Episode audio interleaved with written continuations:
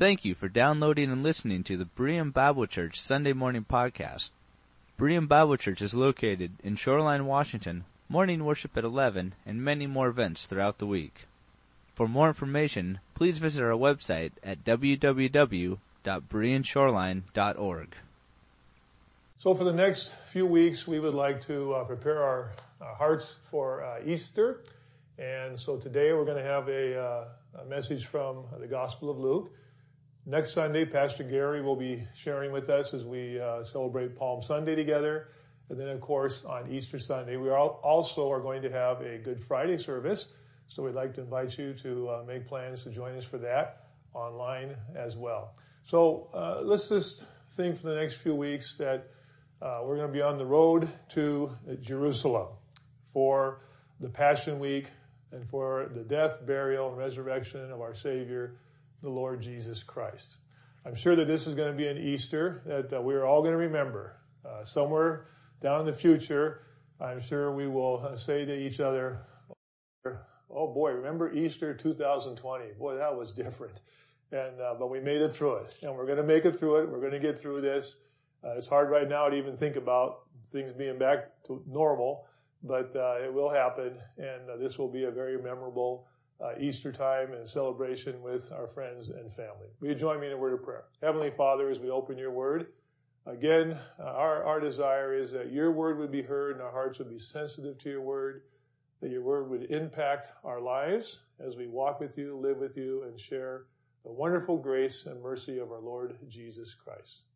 And I ask this in his name. Amen. You know, one of the things that we all have is stature or height and we use the terms uh, short, average, and tall. It's all pretty relative.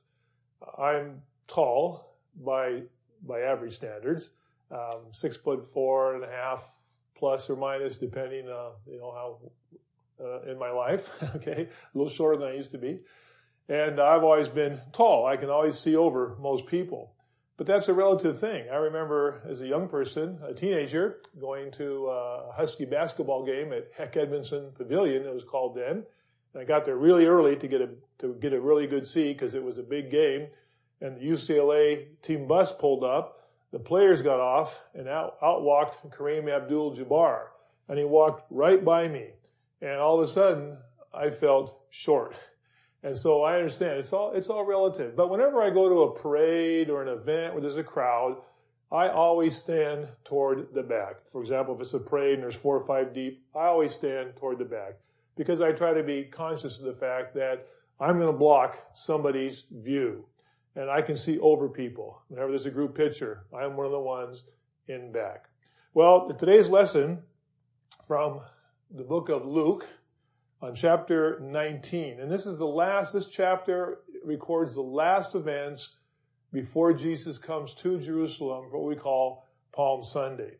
And it says, Jesus, verse 1, entered Jericho and was passing through Jericho. Jericho, about 17 mile uh, journey to Jerusalem. It's on the other side of the uh, Judean hills, and it's the major uh, route and transportation trade route uh, between the area of Jerusalem and Judea and the trade routes going uh, east and north and even south. It's a very, very important city. It was a very important uh, location, and of course, it's where the Israelites, when they crossed the Jordan River, came first to the old city of Jericho, which was destroyed. And he was there, and he, and he was going to pass through it. And as he was doing so, in verse two, it says, a man was there by the name of Zacchaeus. He was a chief tax collector and was wealthy. He wanted to see who Jesus was, but being a short man, he could not because of the crowd. So Zacchaeus, and we used to have a song we, we, uh, our kids would learn called, uh, Zacchaeus was a wee little man. Well, he wasn't a wee little man. He was just shorter than average. And because of that, he couldn't see over the crowd and the crowds were in front of him. And I've always kind of imagined this story because we, as the story goes on, we know that Zacchaeus also wasn't a very popular man because he was a chief tax collector, it tells us. He was a chief tax collector. A chief tax collector was a one who was sort of at the top of the pyramid of the tax collectors. And we know from Roman times that what seemed to be the, the, the tradition was you owed the Roman government X amount of money and you collected taxes from people. Whatever you collected over that X amount, you could keep. And so there was a lot of taking advantage of people, uh, fraud and so forth. And he was over the other tax collectors, like Matthew, who was a tax collector at a booth. He was the chief tax collector. He was the head of the district. And so he had a very lucrative job. But he also wasn't very popular because he worked for the Romans, taking money. I believe he was Jewish. It's a Jewish name and uh, one uh, that was not uncommon. And uh, he was not popular. I can imagine as Zacchaeus tried to uh, get to see Jesus, I can imagine as he does, people probably go like, he didn't want us to use Zacchaeus. Get back. We're not letting you in. We don't, he, he doesn't want to see you. Zacchaeus couldn't see. And so what it tells us is that he ran ahead and he climbed a sycamore fig tree to see him since Jesus was coming that way. The sycamore fig tree is one that has a sturdy trunk, low hanging, sturdy branches so he could quickly get up. And here's this picture of this shorter man in this tree looking down as Jesus passes by. He really wanted to see Jesus. And that's a whole other question. What was it that, why was he so desirous of seeing Jesus? Had he heard the stories about Jesus? For example, uh, in, in Luke chapter uh, 5, we have the conversion of Matthew, the tax collector. And as Jesus walks by, um, and, and, and says, Matthew, follow me. And then he goes to Matthew's, Matthew Levi to his house. And of course, he's, he's criticized for being there with these sinners. And then in Luke chapter 15, now the tax collectors and sinners were all gathered around to hear him. But the Pharisees and teachers of the law muttered, this man welcomes sinners and eats with them. And then Jesus uh, gives the story of the 99 sheep and the one that was lost. And he says at the end, I tell you, that in the same way there will be more rejoicing in heaven over one sinner who repents than over 99 righteous persons who do not need to repent. So Jesus has done this before. And maybe Zacchaeus has heard this, that this, this rabbi, this teacher, this, this prophet, whoever he thought, thought of him, that he even, not only does he welcome tax collectors and sinners, he'll even eat with them and associate with them. He just wanted to see him. I don't know what his hopes were, but he just, he wanted to see him. And Jesus walked by, and of course, uh, you probably know this story. Verse 5, when Jesus reached the spot, he looked up. He stopped. He looked up. He said, Zacchaeus, come down immediately. Or as we, we sang in the song, you come down. Come down, Zacchaeus.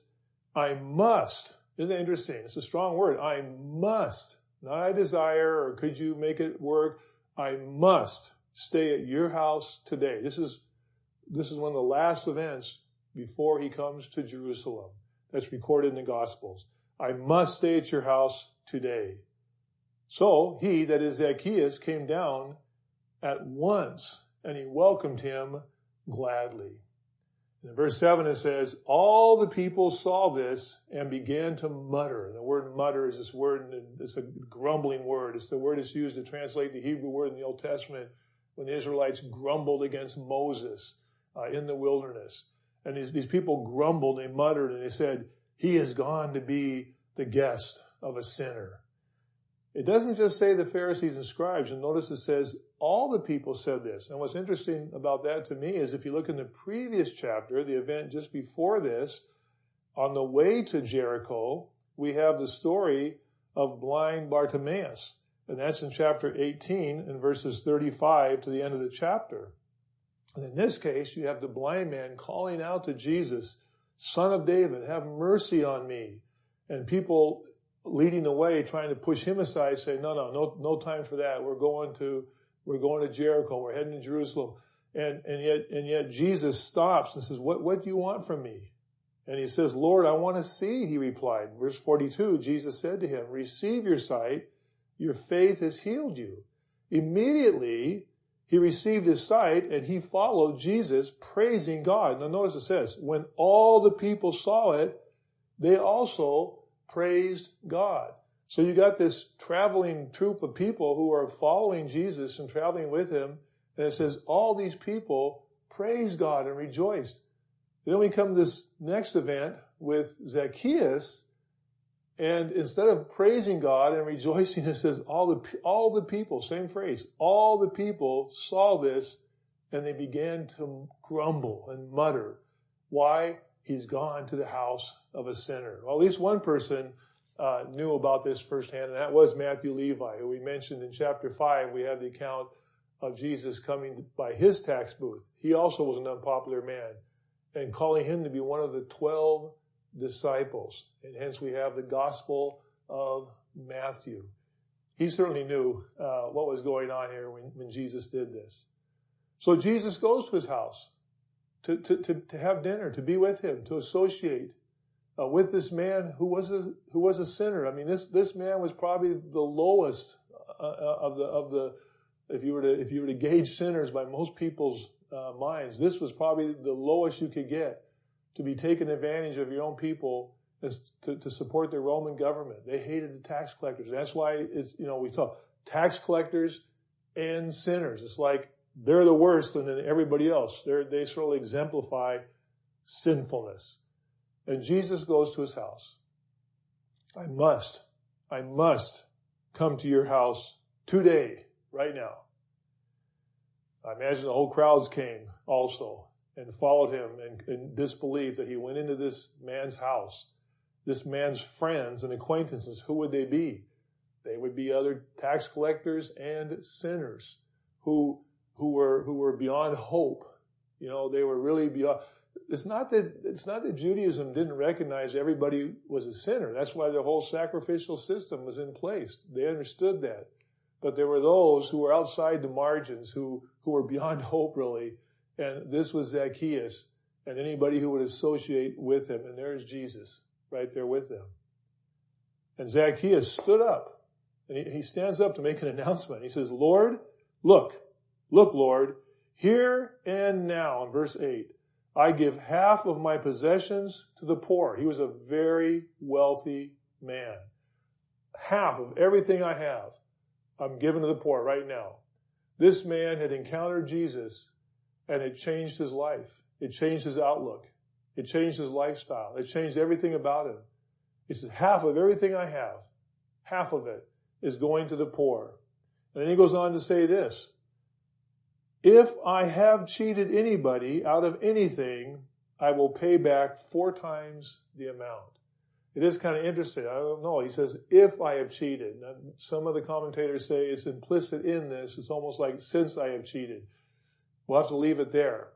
But if he has cheated anybody, which he probably had, he chooses, he doesn't have to, he doesn't have to even by Mosaic law. I know I have a note my Bible says that this was in the, within standards of restitution, but this, this standard of restitution was actually, if you look in Exodus 22 and the passage in Leviticus, you'll see that this standard was actually for those like a cattle rustler, somebody who had stolen animals and killed them. There's no way of giving them back. They had to repay four times. And uh, that's about as severe as it gets. And, and he says, listen, I will pay back four times anything I have stolen. He is, this man is giving up an extremely large amount of anything he has. And he's opened himself up, of course, to everybody to make a claim on him who they think he has stolen from. But he's willing to do that.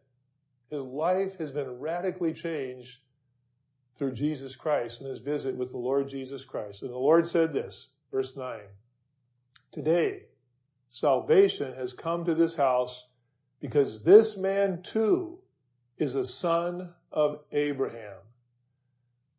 Abraham, as we know from uh, Romans uh, chapter 4, and we also know from Galatians chapter 3, verse 7.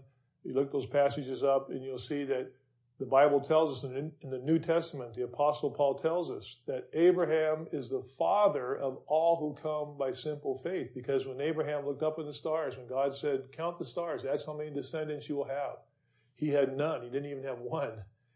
And he looked at it and he said, so be it in Hebrew. Amen. I agree. And God says, uh, because of that agreement, that faith, that simple faith in my word, I am declaring you as righteous. And he becomes the father of all who come by faith. You read that in Romans and Galatians. And this principle of simple faith. So somehow in this, in this time frame with Jesus, Zacchaeus evidenced genuine faith in Christ as his Savior. There's a whole another study of what that means in this context. He hasn't died yet. He hasn't risen from the dead. He's not believing in the resurrection and the shed blood. But we see this throughout the Gospels. Those who show genuine faith in God and their response to Christ and His Word as the Son of God, it says, Your faith has made you whole. You are saved. And Jesus says, This man too is a genuine son of Abraham. Then it, then it says this, and this is what I want to draw our attention to today. Jesus says this, just before he goes to Jerusalem. For the Son of Man came to seek and to save what was lost. When we think of the stories of the Gospels of our Lord Jesus Christ, in Matthew, Mark, Luke, and John, and the early first chapter of Acts as well as he's with his disciples. And we think of the, the message and the teaching and, but it comes down to back to this focal point. The Lord Jesus Christ said before he went to Jerusalem for the Passion Week, remember, the Son of Man came. The purpose in coming was to seek and to save what was lost. And of course, the Lord Jesus Christ was in that context of Israel and those Gentiles who came to him at different times he interacted with. He came to seek and to save what was lost. And this man, Zacchaeus, this tax collector, becomes a true son of Abraham through simple faith because Jesus sought him out. He went to see him. He went to see him, but Jesus specifically sought him out and called him down, went to his house to seek and to save that which was lost. As we read earlier in chapter 15, the Lord Jesus Christ, in referring to these tax collectors and sinners, said there's more rejoicing in heaven over one sinner who repents and believes the message that Christ gave them than the other 99 who don't think they need to repent. And so at the end of this story, there's rejoicing in heaven over Zacchaeus. It would be interesting to know the rest of the story. What happened to Zacchaeus? What was the rest of his life like? Uh, how did he, how was he in that mix in Jerusalem as they were waiting for the kingdom of God to come after the resurrection? Um, it would be interesting to know uh, where he fit into all that, but that's all we're told about Zacchaeus. And you know, this got me thinking these past several weeks, as we've mentioned several times, and, and we all don't even need to say it, uh, we are living in such uh, turbulent, uh, difficult, different, changing uh, times right now. Who would have thought a month ago that going to the store and finding a bag of flour would be like you really scored something big here, right? I mean, everything is changed. And as we've mentioned as well, for many people right now, uh, their very livelihoods and, and ability to, to supply and, and, provide what they need is, is, is challenged and change. And we need to help one another. These are hard times. These are different times. These are also times of a forced Sabbath and rest we're all finding of uh, what it means to, to, to not be able to watch sports and things that we're used to and go here and there and, and so forth. It's, it's different times. And as a church, and not just us, but as Christian church, I think that it's, it's true that our focus, I know my focus has been from the very beginning too, is well, what are we going to do now uh, as a church family to make sure we, we stay connected, that we fellowship, that we worship, that we pray for one another, that we help one another. And indeed we should. And so we're using new ways for us, a new way, using uh, uh, taped uh, messages like this and services like this, Bible studies, devotionals. I hope you take time to check our web page and the various things that we have available for you. I know lots of you are listening to a lot of different things. Teresa and I just listened this morning to a an, an amazing uh, uh, uh, Uh, ministry of "It Is Well with My Soul" with a multitude of singers who, who sang together and from different places, and, and it was presented. These are different times, and we've really, really been trying hard but it occurred to me during these times, have we also given thought to, so if the Lord's main purpose in coming was to seek and to save that which was lost, have we also given attention to this? What are we doing during these times? For many of you, you no longer have those associations at work, school, other activities that you're involved with, where you have an opportunity to, to witness for Christ, to share God's love, how you treat them, how you love them, and be available to share the message and also to speak up and, and share the hope of the gospel. For many of you, that opportunity is gone. Some of you also are still working hard in healthcare and in public services and retail and so forth and essential services. Everything's changed. And as a church, you know, so often the Christian church, we think in terms of, well, how are we going to get people to come to our church? How are we going to get people that don't know Christ to come to our church? And sometimes we even, you know, get to the point of doing things that are almost gimmicky. Sometimes churches do it. Kind of how we get people here? And uh, yes, there, we need to be creative. We need to be a place where where we are a lighthouse in this community. But the fact is, and I don't have any scientific research, but I just know from my own experience, and it's something I've heard all along, and I'm, I'm quite sure it's true, probably 75% and more of people who come to faith come through the ministry and witness of a friend, a relative, a family member. Most people come to Christ that way, not being converted in a church building. Praise the Lord for those who are, and especially for children and young people, that's often the case. But the majority of people come to Christ not here at church. And I got to thinking about that. What are we, what are we doing now? Are we being just as creative? Are we being just as concerned? Are we being just as active in how we share our faith, how we reach out in our community, how we continue to support God's work, and missions and ministries that I want us to be careful that the focus during this time is just not on how can we minister to ourselves, but how can we also continue to do what the Lord Jesus Christ said. I came to seek and to save that which was lost.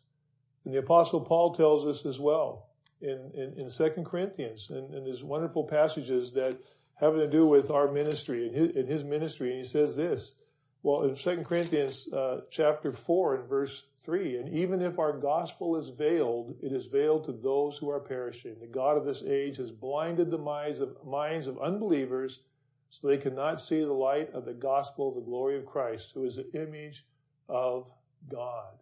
And then he says at the end of this chapter 5, in verse 20, we are therefore Christ's ambassadors as though God were making his appeal through us. We implore you on Christ's behalf, be reconciled to God. God made him who had no sin to be sin for us so that in him we might become the righteousness of God. So I just wanted to say a word of encouragement today. I, I say this to myself first.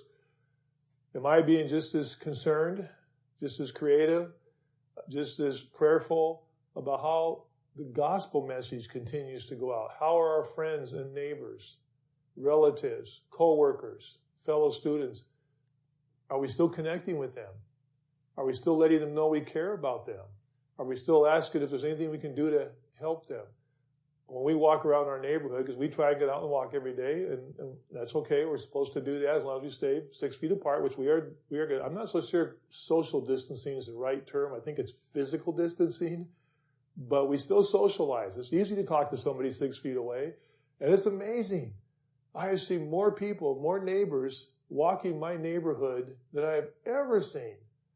I mean, it's just unbelievable. We just walked last night and just look at all the people out walking our neighborhood the opportunities to, to get to know your neighbors better, to be friendly, to say a word, to, to connect, to send a loaf of bread like one of our neighbors did to us, and, and, and, and to, to build those bridges, to be a part of your community, part of your neighborhood, and, and, and use this time through media, through your own presence in ways that are, that are respectful of what we've been asked to do, but are still things we can do, through phone calls, through notes, through prayer, that uh, we don't just, the focus is just not on how are we going to maintain what we do here, but how are we also, in addition to that, going to do with the Lord Jesus Christ, the apostles, and we find in the, in the epistles, how are we going to continue to reach the lost with this beautiful message in these times when, when people's hearts might be especially open to think about things that are more important than the things that have consumed our lives, eternity, about God, about hope, and about grace and the peace of God that is offered to us. Let's give some thought to that. Father, we thank you for uh, this time. And Lord, we pray that as we continue to uh, look into your word, to search uh, our hearts as to what you have put in our hearts and how we can serve our community, how we can serve our friends and neighbors and co-workers. And Father, might we continue to be willing to be uh, vessels to be used by you to share the good news of salvation through Jesus Christ our Lord. And we thank you that we have this opportunity. In Christ our Savior's name we pray. Amen. Before our closing song, I just want to say if you happen to be watching this and you don't know Christ as your Savior, maybe you're like Zacchaeus, maybe you're looking, maybe you want to see it, maybe you've heard about this. Please call us, uh, email us. The message is very simple. Jesus Christ came. He lived a life without sin. He went to the cross of Calvary as we're going to celebrate on Good Friday. He rose from the dead. He paid for our sins with his blood as a sacrifice for our sin. He rose from the dead and he offers eternal life and salvation and peace with God through those who will simply receive this through simple faith in our Lord Jesus Christ. And he will give you the Holy Spirit to encourage you, to give you hope and, and, and power to live through these times with confidence. So indeed it will be well with your soul. So please, if you have any more questions about that, be sure to reach out. We would love to talk to you. God bless you. Thank you so much for sharing this time with us.